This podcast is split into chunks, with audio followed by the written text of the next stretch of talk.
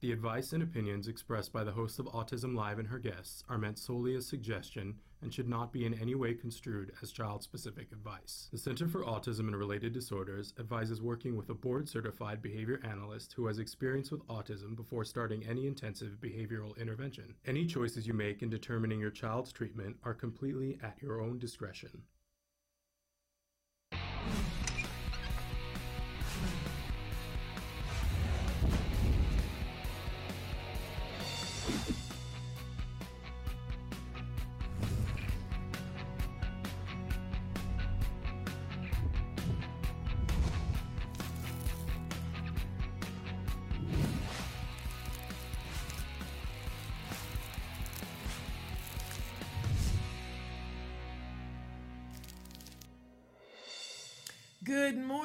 Welcome to Autism Live. I'm Shannon Penrod. We're coming to you live from the Warner Center in Woodland Hills, California.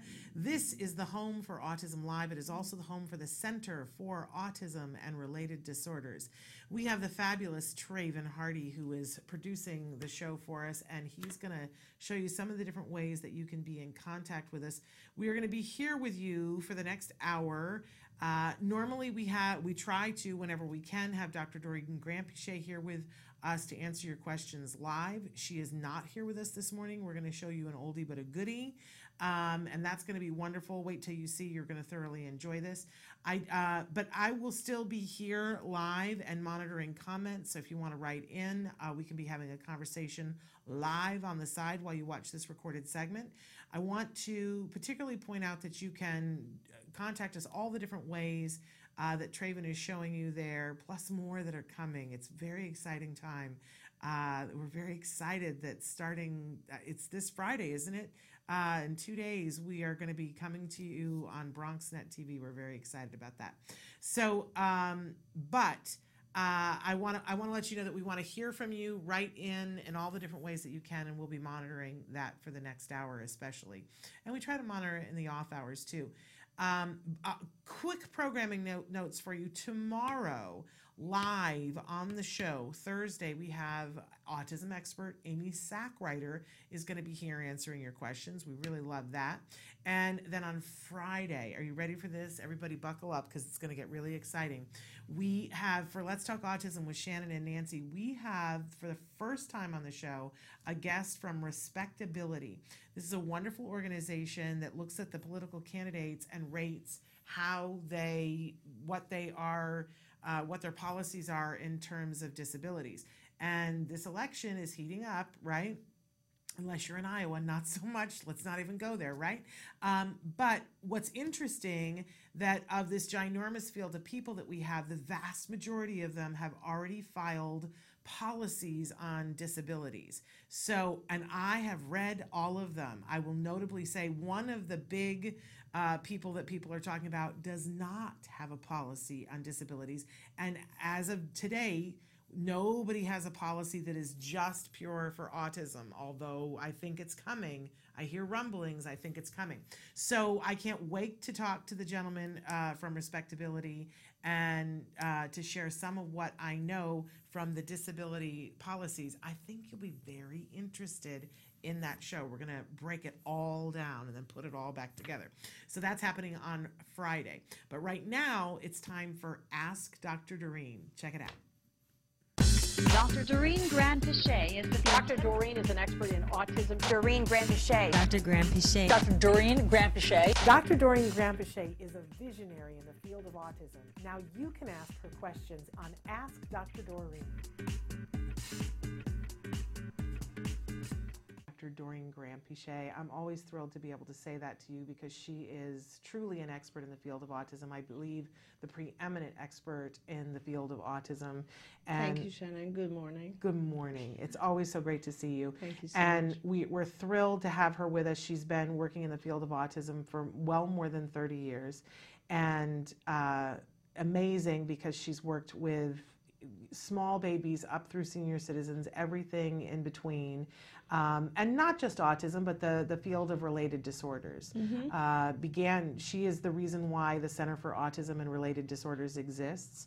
She is the reason why my child got the help and support that he needed because she trained a group of people, and so many people out there get the benefit of what she's been able to do. But on top of that, she's a visionary who helps us to prepare and helps the the medical field and insurance to prepare for what's coming as we could we use her more than now?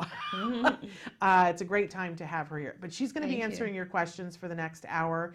And we like to remind everybody though at the start of the show that there is no expert in any field who could give individual specific advice in this format. So you can write in questions be as specific as possible um, and she's going to give you information around that, but it can't be individual specific. That would be a disservice to the individual.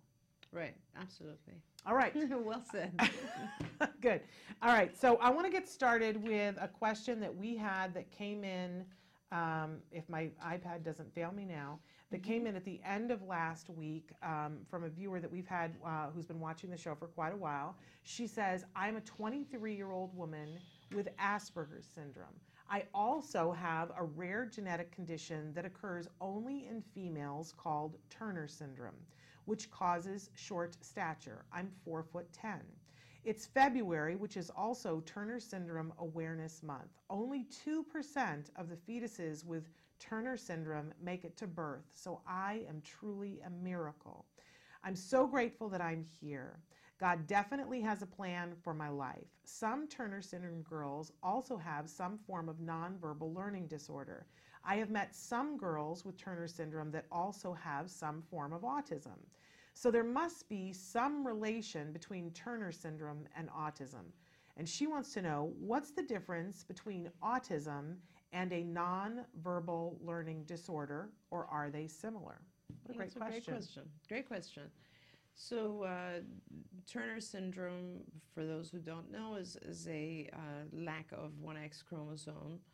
Um, and females have two X chromosomes. So, basically, that's what it is. Um, I don't think there's much research on all the different things that it affects in terms of development, but let's put that aside and good for you for um, overcoming everything that is difficult, that makes processing life a little bit more difficult. So, NLD, nonverbal learning disorder, is a term we use. It's not really a diagnostic term. Okay. It's just a, a name we use. And essentially, what it uh, is trying to describe, it's sort of a difficult, if you think about the, what it actually says, it says nonverbal learning disorder. What that means is um, a person with NLD would have a hard time understanding things that are nonverbal, that are subtle. So, for instance, uh, inferences, reading other people's perceptions, or excuse me, understanding how people feel just by looking at their facial expression, or like understanding, you know, social, subtle social things. Um, and that's basically referred to as NLD.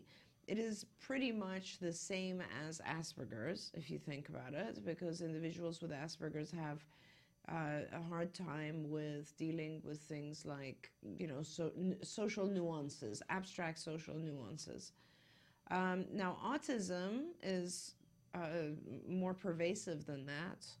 Autism involves a difficulty with understanding uh, basic speech and language. I mean, autism itself is pretty much, much more pervasive than Asperger's or NLD because really autism affects all different areas. Like it will affect our ability to communicate, it does affect your ability to attend to anything because you're kind of isolated in your own uh, uh, world.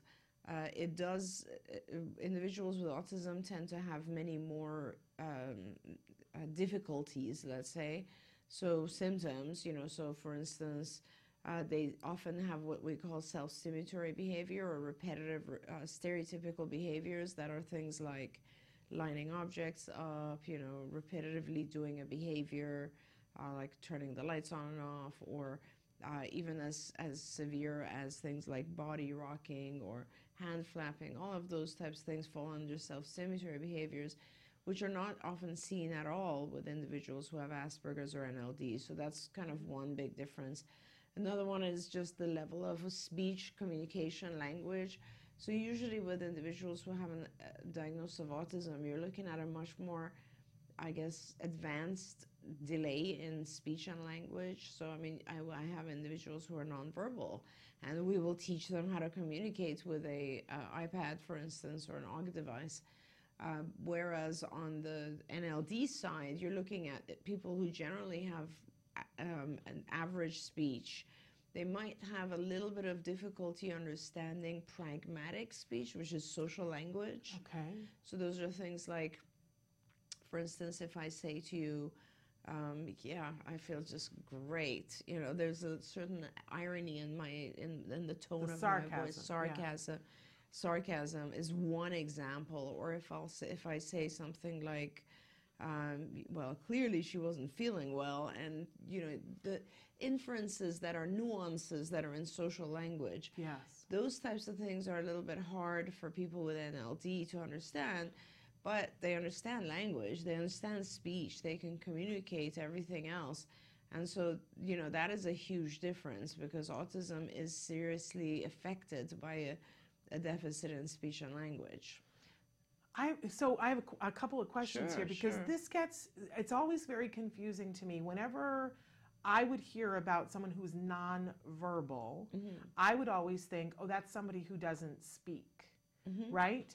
And then um, but I'm what I'm what I've learned over the last couple of years is it's more complex than that. Mm-hmm. That the, is it is it correct that the the the actual term nonverbal means that you have no means of communication, which is it's just isn't just speech. So you're not pointing, you're not uttering, you're not so that once somebody I've been told, and, and the, the community doesn't go by this, and maybe it's wrong, but somebody had said to me that if you're going by the actual definition of nonverbal, then there's no communication. That communication is more than just speech. Verbal communication is more than just speech. So that once a child technically or a person is able to use PECS or something like that, that they're non-speaking, they're non-vocal, but it is still verbal communication when they're trading something for something or pointing to it. Is Right. that accurate, or is that just semantics? No, it, it's it's a semantic type of issue that we have in behavior analysis. But let me just uh, uh, maybe try to separate a few things out here. okay.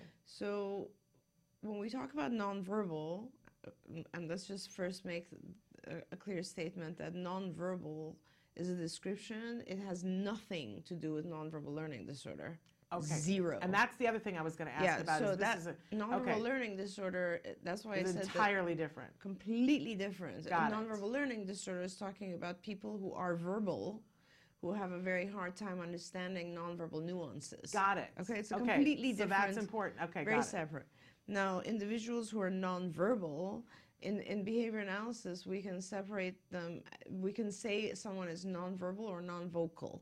Okay. Okay, so non-vocal means that they basically are not expressing themselves vocally. Okay. Nonverbal means that they also sort of don't understand any verbalization at all, whether it's receptive or expressive. Okay. And it, it doesn't, so in other words, a person could be, uh, let's say, non-verbal, but could be completely communicating on an OGG device. Right. Okay. So you know because, because they are communicating, they're non, they're they're not using their sound Right. but they are still communicating. So, but nevertheless, this question I think has to do with the very higher level individual. Yeah. And this is someone who's barely even on the spectrum. The only commonality they have with this spectrum is the, the, inability to understand those very subtle social nuances that we're referring to. Now, uh, there's the, the many of these are nonverbal. For instance, with the verbal aspect of what I'm saying is one thing, but the satire in it is nonverbal. Right. It's intended. Right. It's an inference. Or let's say if I talk to you and I don't look at you, that's a nonverbal thing. Eye contact. All those cues, those social cues exactly. that come that are that are sometimes it's in in the speech, but a lot of times it's in the body language. It is most of the time in in the body language and how we approach things. Like if I suddenly was to sit forward and start, you'd get an impression of either she's angry or she has something very important to say. All that. That's those are the nonverbal cues Got it. That an individual with NLD won't pick up on. Okay, fascinating. So, and when they don't pick up on it, they also won't display it in their own behavior. So, in other words, those it's like sometimes you'll see someone with NLD standing real close to you. Yes. They don't understand that they're within the bounds of your territory, your personal space. They just don't get that Yeah. because they don't have that feeling themselves. Those are the differences. And so, would it be safe to say that if we were thinking of this as the, you know, the old time circle sets, uh, that for people who have Asperger's, it seems like a lot of them Have an LD. have, yes. Yeah, Okay. definitely. So the way that I look at it is like autism, right? Yes. And then what we used to have pervasive developmental disorder, autism in itself is just very different, broad. Then you have like individuals with Asperger's who have, they're not really. You can't put in my mind Asperger's doesn't exist anymore. By the way, it's a it's a Yeah. subtype of autism now, but I don't even think it should be. I don't think it's the same type of issue. Individuals with Asperger's do, however, in my mind, have a few more issues with language um, than people with NLD. NLD, Okay. we're talking about individuals who have usually very advanced language, actually. Their language is very sophisticated Uh-huh. and uh, they can write creatively and they can do all these sorts of things, but their reasoning skills are sometimes affected. It's just because they can't read these social cues. Here's the, here's the traditional test for NLD, by the way Okay. um, the test started out in at Yale Child Study Center, and it's a very cool little cartoon. You know how we have for theory of mind deficit, we have the Sally Ann Yes.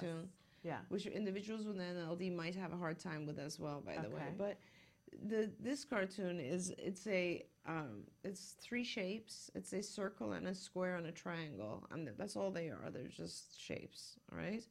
And they're um, moving around each other in a way that any if you look at it, if I look at it, Shannon, I can immediately tell that the circle and square are friends because they're playing together and then the cir- the triangle keeps trying to play with them but doesn't and then the triangle becomes depressed Ah.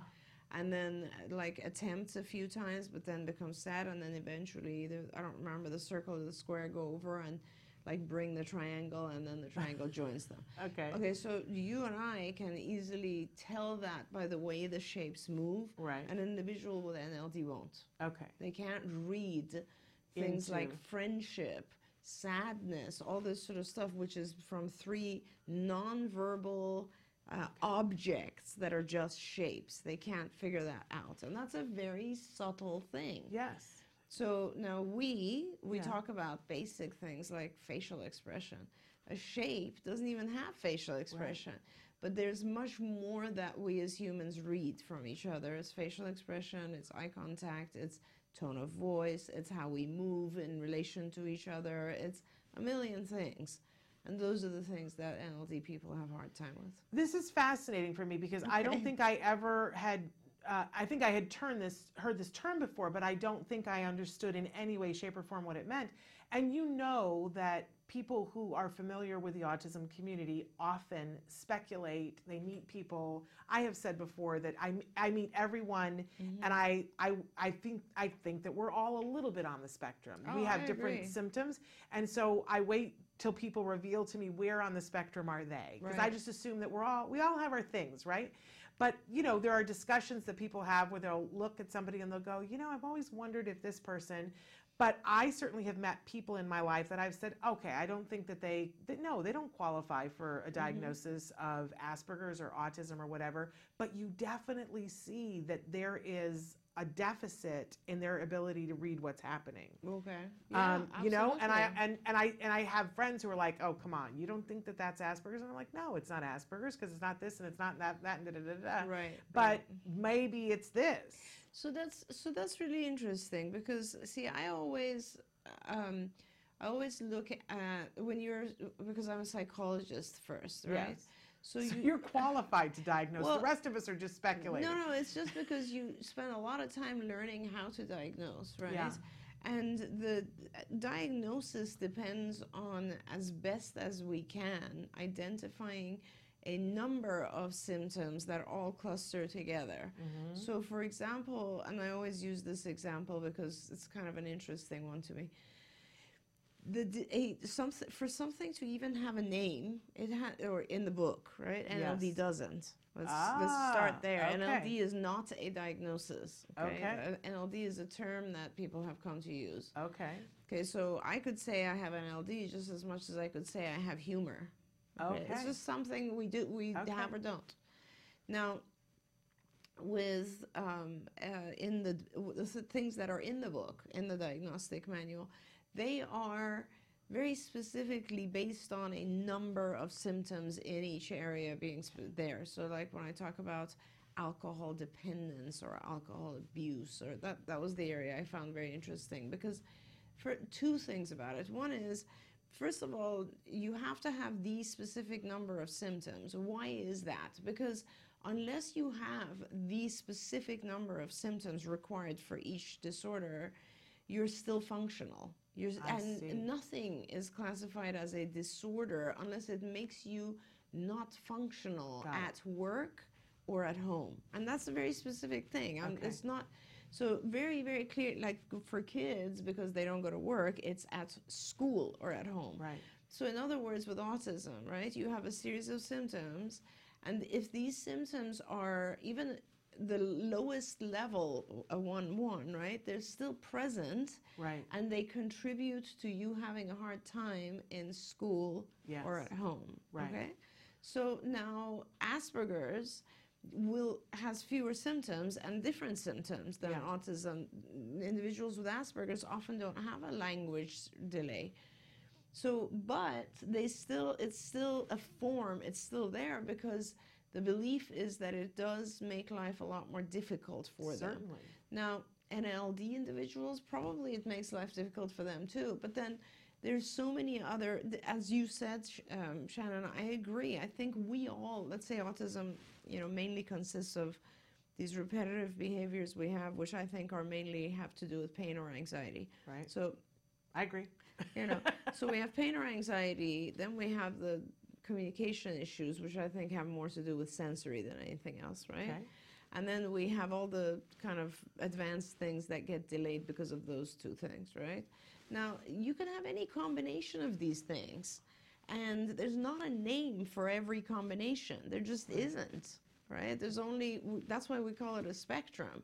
There's not a name for someone who has, you know, a very mild social ish deficit, like mild on the social communication and severe. There's nine combinations of autism spectrum disorder. Wow. You know what I mean? Because Yeah. there's three levels of severity, and they can be applied to these three, diff- actually two areas, so three to six different types. Right. Actually, no, it does still add up to eight or nine because Yeah. you can have different combinations. So there's a lot of different. Not ev- none of them have a name. Right. But an individual who's very, very delayed in language is going to be very, very different from an individual who's very, very delayed in social. Yeah. They're just different. They're extremely different. You know what I mean? Yes. So that's the thing. For to get back to this, NLD only means you have an issue with those non-verbal cues of the environment. That's And you might that still means. be like incredibly functional, but you have difficulties with these things. Oh, thanks for saying that. Okay, now what I think is, um, and I see this in our kids and in our recovered adults and in a lot of adults that we teach, and in your son as well.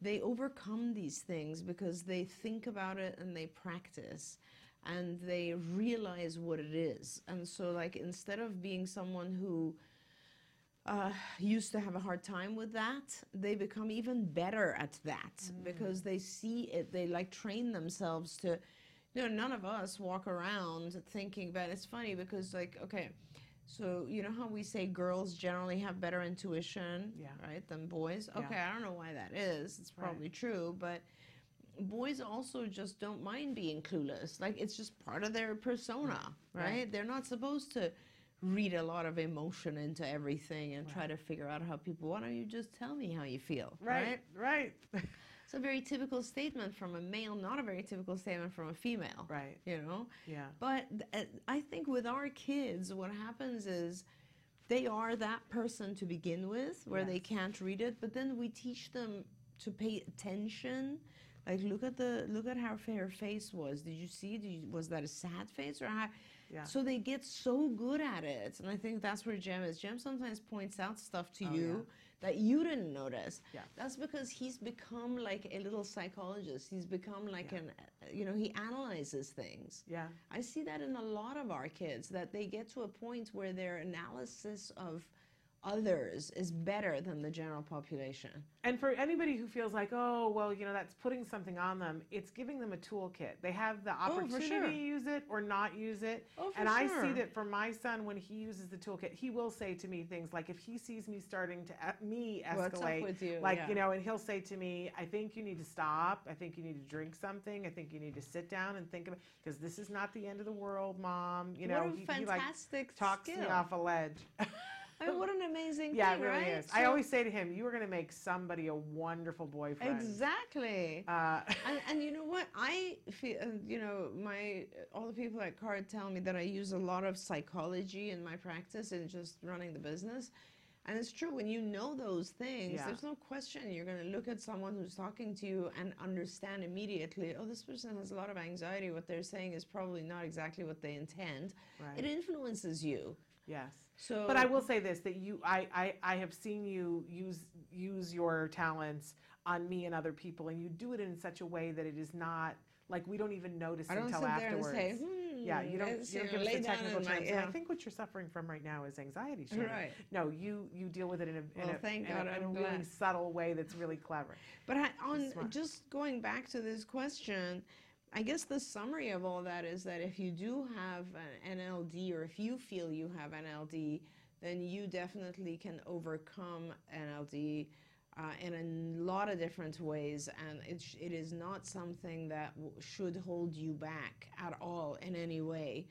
And um, in fact, there's more and more of it these days. Yeah, there's information um, available to you about how to overcome these things, and there's more and more ways that you can get services to how have you know Right. a class or one-on-one support to to be able to learn. It's just Exactly. it's just stuff that needs to be learned. It's not uh, it's not physics. And it's not something where you have to knit something and create Right. something from nothing. It exists already, and, and then you can know the finer points. Exactly. It's pretty fascinating. Um, all right, we should take a break. And then when we come back, we're going to do a follow up on a question that we had l- last week. And then we're going to start to get into some of the new questions. So stick with us. Welcome back to Autism Live and to Ask Dr. Doreen. I want to go to a follow up for a question that we had last week. We had a mom who had written in about um, looking advice for her son's anxiety surrounding sleeping and thinking that he disappears when he goes to sleep.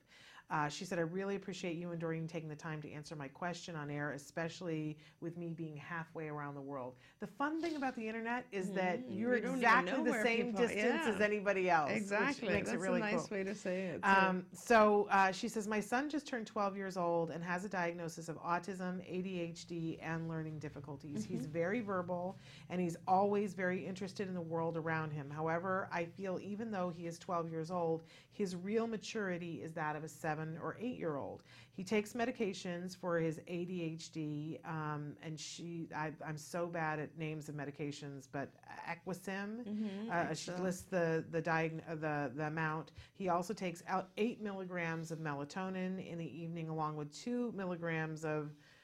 guanfacine Okay, and tuna. I'm, I'm going to take your word, word for that. Mm-hmm. Uh, she says he doesn't suffer from seizures or sleep apnea. At home, there is myself, my husband, and son. We have only the one child. Myself and my husband uh, take turns to lie beside him on his bed at night to offer comfort when going to sleep. But he does wake during the night and shouts out for one of us to come back in and lie in his room again. I feel the fact that we leave the room during the night might be making his anxiety worse. Uh, the idea from Dr. Doreen on him wearing a band all night is brilliant, and I will definitely I, I love it when people recognize your brilliance because I always say that you're brilliant. Um, and she says, I will definitely be trying it. Would it be better to focus on reducing his anxiety surrounding sleep and then begin withdrawing from, and then begin withdrawing from his room? And she says, I really appreciate any advice you could give because you, we know, and you say this all the time, when one of our kids isn't sleeping, no one is sleeping, and then everybody's ability to cope goes right out the window. I know this firsthand. I air hug, feel for you. Absolutely. I mean, I think I two nights ago I didn't sleep at all, and I was just really exhausted because I don't know. We just had our first retreat for supervisors, so I, I didn't have a weekend, so I was just really tired, and then like not having a night's sleep, uh, I was just I was a wreck. Yeah.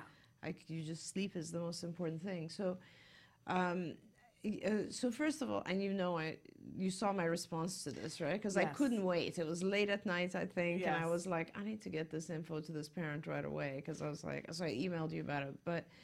But I have not shared that with her yet. Okay, great. So, let's talk about that. Yeah. So um, this is the, uh, Equasym XL is ADHD medication. It is pretty strong. He is on the maximum dose of this, 60 milligrams. He's 12. I don't know how big he is. I assume he is adult size. Um, that is most likely what's causing him anxiety. Um, I, it's very strange. Sometimes we have ADHD medications are basically stimulating. They're extremely stimulating. They're, um, you know, amphetamines. Yeah. And so he is. That is go is what is causing him. That could be what is causing him anxiety. What I would do, and and yes, it is better to focus on reducing his anxiety before withdrawing from his room but that means you need to start reducing his medication. Um, I would very seriously recommend that you look into doing that and that you talk to his physician. Um, there are this is XL, so this is extra long. It la- so that means it, it's lasting all day long. Um, there are the, the you have several options. Either you could go to a lower dose, or you could get him off XL, which means it will wear off by the time he's sleeping um, and my, I would track what whatever it is that you think this medication is doing for him right now. So let's say it's supposed to let him focus, right? Measure that somehow. In other words, give him an activity that requires heavy focus, attention. Um, get get a baseline. So, like, let's say a timed activity, such as um, you know, doing a basic crossword puzzle or doing a basic uh, worksheet that has questions on it that are appropriate for him that he and time it and then measure like exactly how many he can respond to now and do that for like two days and do it a few different activities and get a baseline. It doesn't really matter. The point is not for him to get 100 100% on this. It's just get his baseline get his current functioning and write it down. And then start talk to his doctor and and get him on a lower dose or get him off the XL and probably a lot of people prefer the XL because there's no like with ADHD meds you know you have like a sudden drop when the medication wears off. So you keep him on the XL but I would reduce the dosage. I think the next dose is 30 or 40 could be there's 30 and 20 and 10 I think. Um, reduce the dosage and then give him those tests again and see if he actually changed. Okay. because that's really important. And if he did change if you saw a and wait because once you get him off the dose, reduce the dosage just you know retest him a week later. Give him a little bit of time for his body to adjust to the new dose and then test him. I don't think you'll even see a change in his attention and i think he'll feel a lot better. It, take one of these yourself. I, I always do that. I always like to test on the kids. It raises your heart pressure. It's just you feel like your heart is beating. Now if you it's funny with anxiety. It's like a lot about actually other things. It's it, this is a- an interesting experiment It's like anyone who is really kind of sad okay just pick yourself up and sit upright and like really pay attention like sit a- upright you know and you'll immediately notice that your tiredness or depression or whatever will decrease a little bit.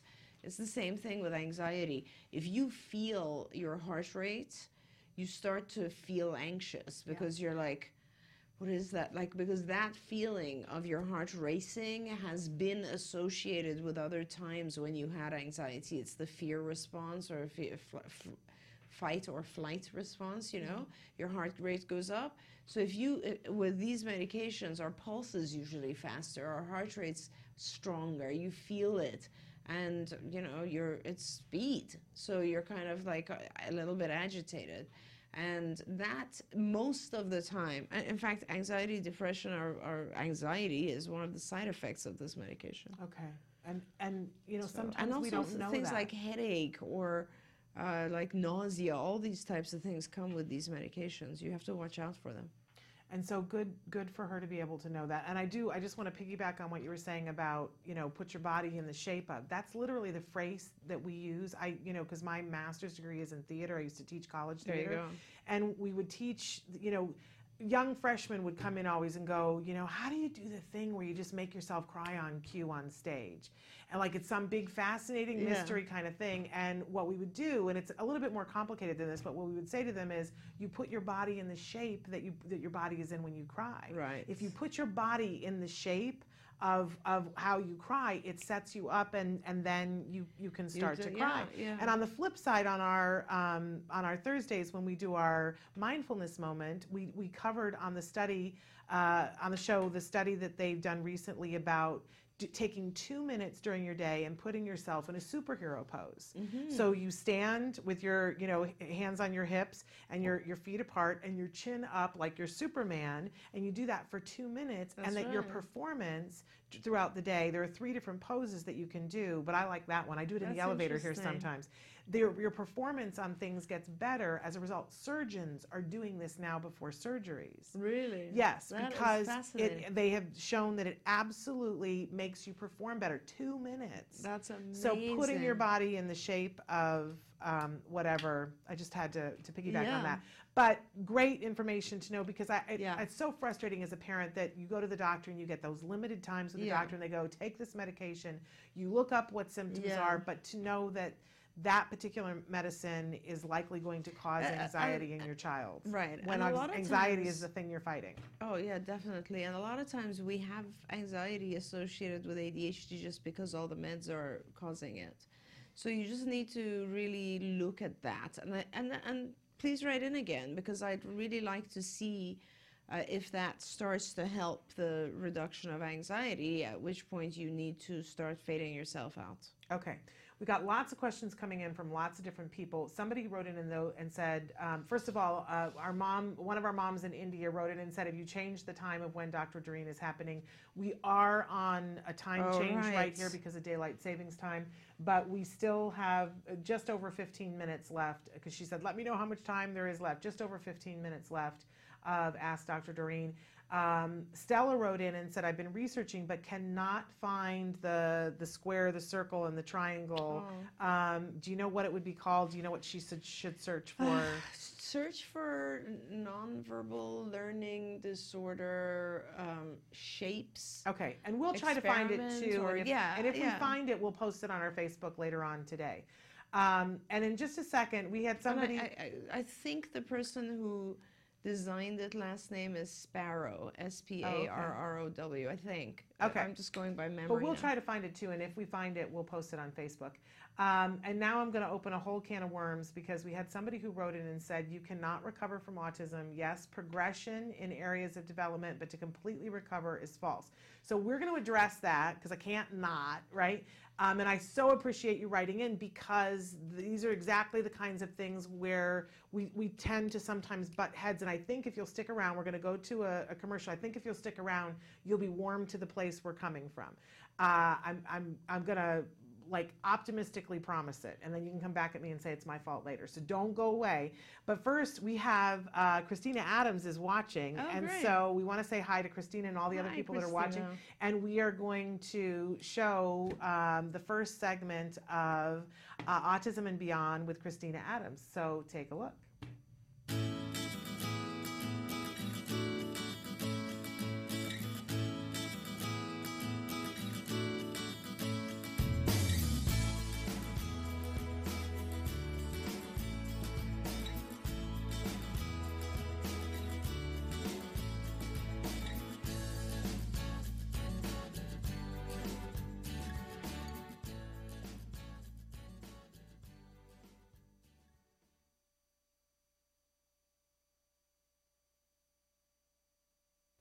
Can you have a life with autism?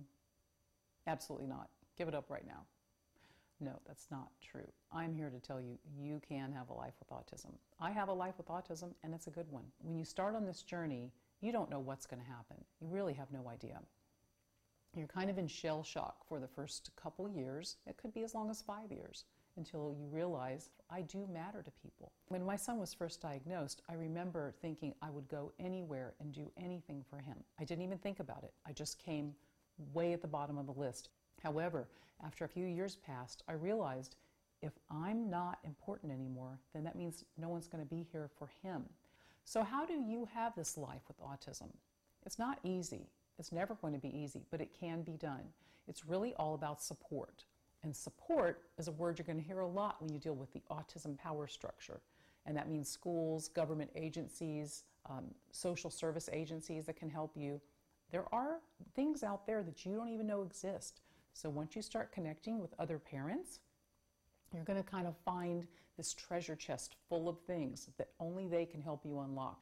But once you get that support, it could be a babysitter coming to your home, it could be a therapist to take your child out and get him into the community. You can either leave the house, do your shopping, you know, go to a farmer's market, do whatever you want to do. And it doesn't matter if it's really only about 5% of your time as long as it's dedicated to you, that's going to help. It's all about your willingness to find support and your willingness to accept change and your willingness to kind of stick up for yourself because you're battling for your child and you have to realize you guys are connected. You know, there's a bond between you and your child that can never be broken. And if you're doing well, then your child's going to do well. So finding what you need to be happy, whole, and healthy as a person is a way that you can have a life with autism. And that's important too, because if you have a life with autism, you can also give your child a life too. Welcome back, and we're so excited. This is a new series that we have with Christina Adams, and we're going to be um, debuting more of them in the coming weeks. So exciting to have her contributing her wealth of knowledge here on the show, and, and we want to send a big warm thank you to her for taking the time. We got to go and spend a lovely day with her That's awesome. at the beach and at her at her home. Christina. She's great. amazing. And She anybody who hasn't read her book, uh, A Real Boy, you you're missing it. That's all I can tell you. Uh, you must read it. It's, Absolutely. She's a lovely writer, and it's a beautiful story of a mom and her son going through a CARD program. It it was my Bible in the six months before we started at CARD. It really um, And, and it's also uh, so much more. It's like the experience of, of autism and so on. It's a great book. it gave me permission to feel all the things that I was feeling and, to move through it and keep and keep going. right. um, which was huge because if you don't know, you don't know. I remember when I uh, when it first came out, I gave my mo- my mom Uh-huh. two books to read. One was this, Uh-huh. and one was Let Me Hear Your Voice, Oh, which is another classic. Yes. And she loved this over that. Well, of course. I I remember saying, see, I just got chills because I remember saying to my mother um, when I told her that Jem had autism, and she was like, "Oh no!" and her, the, she was crying on the phone, and she said, "Oh no, not our baby." And I and and I remember at that point I said to her, I said, "He's exactly who he was yesterday. We just know more about what we're going to do to help him." And then shortly after that, after I'd read A Real Boy, I said, "I'm sending you this book. I want you to read it. This is what we're going to do. Um, you need to get on board because this is exciting." Oh wow. and um, and so she read it and was like, okay, then you know, it had taken her a little while, but you know, she got on board. So great, great, great book, and we thank Christina for all of her wisdom. Okay, so before we went to break, I mentioned that we had somebody who wrote in on Facebook who said you cannot recover from autism. Yes, progression in areas of development, but to be completely to to but to completely recover is false. And and this is you're not alone in feeling that. And I've talked before on the show that I have um, individuals, good friends who are on the autism spectrum, who tell me they don't like the word recovery. Um, I've pulled back from using the word as often as I do, but I don't pull back from talking about what it is that we're talking about when we say recovery, Right. Because I'm- that's real. So Absolutely. tell us I, I'm never going to pull back because I, it's so important to so many people what they have what they have accomplished, and I don't want to detract from that. So I, I will I'll respond to this, but I also want to ask a question. Okay. And here's my response first. My response is, and it's it's a great show to have this discussion on because earlier in the show we talked about diagnosis, And, and here's the example I'll give you. Someone can um, drink alcohol. Um, they can drink a whole bottle of vodka every night, and um, they can get drunk. Um, however, they can be completely functional at home and or at work, and their uh, family isn't necessarily recognizing that as a problem. And at work, they get up, they go to work, they do their job, they come home, they're moving up, nothing is changing. So, in that case, this individual would not be diagnosed with alcohol abuse. They just would not receive that diagnosis. If they had before, they would be classified as recovered from that diagnosis because they do not meet the criteria that make them dysfunctional. That's what I was trying to get to earlier when we were talking about this. So, a disorder is by definition something that causes disorder. it causes an inability to function in one of our two environments, whether it's home and work or home and school. And if a person has a series of symptoms and they do not need, meet the needs of the disorder, the, they don't the criteria of the disorder, they don't have the disorder. It's very simple. So, in in autism, you must have uh, uh, the number, the specific number of symptoms in each area, which is social communication and in uh, repetitive stereotypical behaviors you could potentially have a serious problem still with social communication. Many people do. But then that would be called social communication disorder. It would not, no longer classify as autism. Right. You could, for instance, have self stimulatory types of behaviors, but no social communication delay.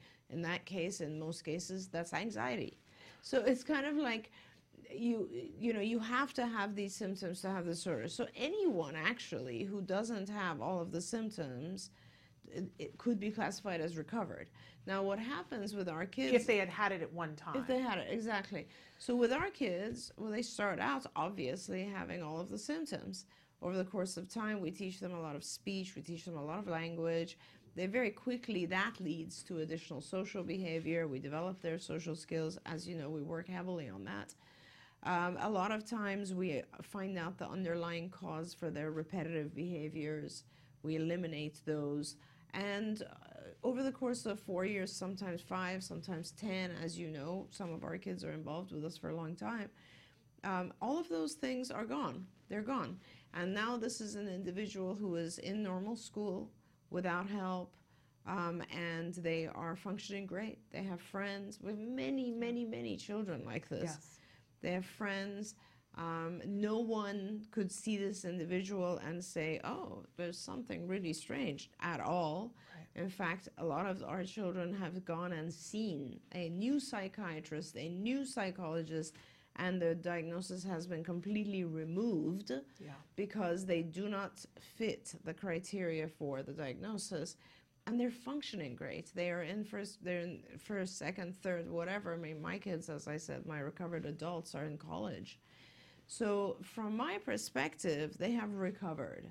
Now, I, you know, English is my second language, and it wasn't until many, many years later that I, someone told me, "Oh, there's there's something in the word recovered that gives people the impression that they're coming out of something bad." I don't know. I still don't know that that's true. I still don't really see that. Um, I feel like whatever was uh, the way that I look at it is you, you can become, you are recovered from having hearing issues when you put in a hearing aid. You are recovered from having visual issues when you wear glasses. Recovery is recovery. It's like, you know, you have overcome a series of things, whether they were medical or environmental or whatever they were that you no longer they don't affect you in any way anymore. So that's why i use the term. There is clearly in my uh, mind there's no negative associated with the term. In fact it's positive because individuals who are diagnosed with reco- with autism and then recover trust me they go through a lot of work. It's not something that happens overnight.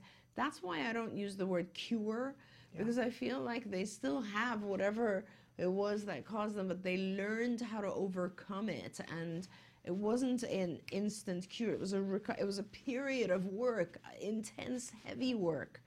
Um, that they've accomplished, and they are now functioning like the rest of the world. So, to me, that's really important, um, and I see it as a very positive term.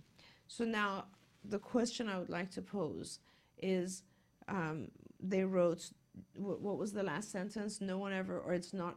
It's not true. It's false. Did they say something like recovering from autism is false? Uh, but to completely recover, uh, but, but the, what the what it's written here is, but to completely recovery is false.